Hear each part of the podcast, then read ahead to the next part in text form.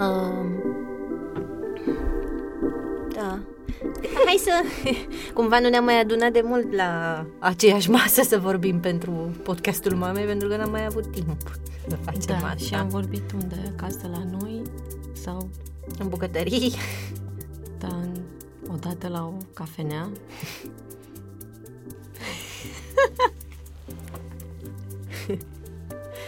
E interesant, iată. Co-gazdele podcastului mame nu știu ce să-și spună la microfon pentru că nu s-au mai adunat de mult la aceeași masă cablată.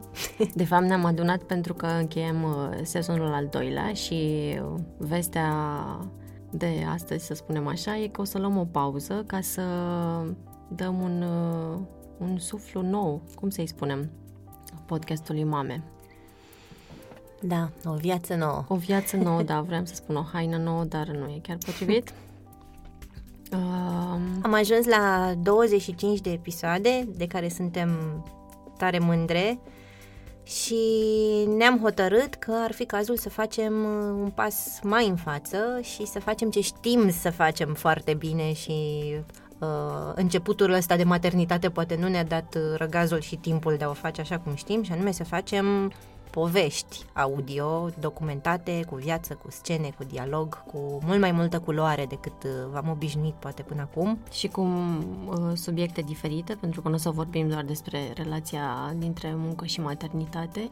Deși n-am epuizat-o, cu siguranță ar mai fi fost multe de spus despre cum muncim când creștem copii și cum ci creștem despre, copii. ci despre mame în diverse etape ale vieții, în uh, alte perioade ale României. Ne interesează foarte mult cum, cum au crescut ai noștri, cum erau părinții noștri copii, ce fel de părinți au fost bunicii noștri, cum a fost societatea pentru ei și cu ce efecte pentru creșterea copiilor sau necreșterea lor, dacă e să ne gândim la valul de întreruperi de sarcină cu care s-au luptat uh, mamele și bunicile noastre în perioada comunistă. Ce înseamnă să, să nu-ți dorești să mai fii mamă a doua, a treia, a patra sau a cincea oară, dar să o faci doar pentru că sistemul te obligă să faci asta și femeile de atunci au acum în jur de 50, 60, mai mult de ani și cred că ar fi foarte important să, să le prindem să vorbească. E... Mie îmi pare rău că, ne dăm, că ne dăm o pauză, adică o să-mi lipsească. Pentru mine podcastul ăsta în ultimul an și jumătate a reprezentat poate singura mea conexiune cu munca și cu siguranță m-aș fi simțit mult mai singură dacă, nu, dacă n-ar fi existat. Și îmi place să cred că și pentru cei și cele care ne-au ascultat a făcut asta. A redus singurătatea sau a fost un partener de dialog interior. Și poate o să găsim mai multe femei care o să vrea să vorbească despre ce înseamnă singurătatea asta și despre lucrurile grele dintr-o, dintr-o altă perspectivă și sub o altă formă decât cea de pus întrebări și, și răspuns aici în studio. Poate apucăm să, și asta ne dorim, să le vedem în casele lor, în familiile lor și cum trăiesc maternitatea mult mai uh, concret și mult mai intim.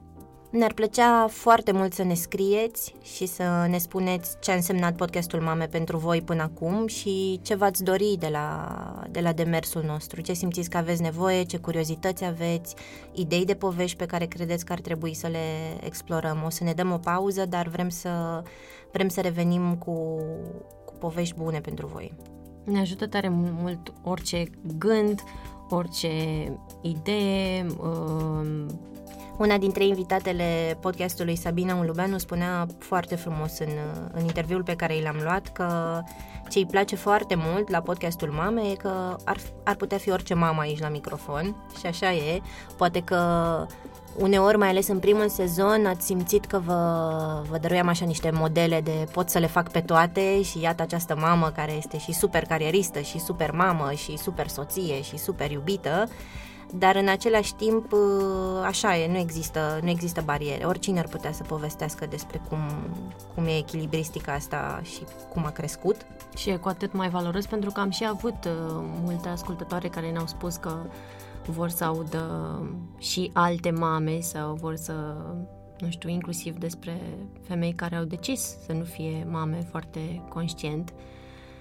Și am vrea tare mult să, să vorbim și despre asta, despre subiectele care sunt în continuare destul de mult tabu în, în societate. Eu simt că a apărut un vânt de schimbare în discursul despre parenting, așa, în mic, în bula asta a noastră, în sensul în care era încă destul de tabu să vorbești despre cum te simți nasol uneori ca părinte. Și, și despre depresie, da. Despre depresie la fel și acum au apărut campanii, la primul bebe a adus o campanie minunată cu depresia postnatală, e reală, există și sute de mame și-au spus poveștile fără bariere și asta este absolut minunat că începem să schimbăm discursul ăsta.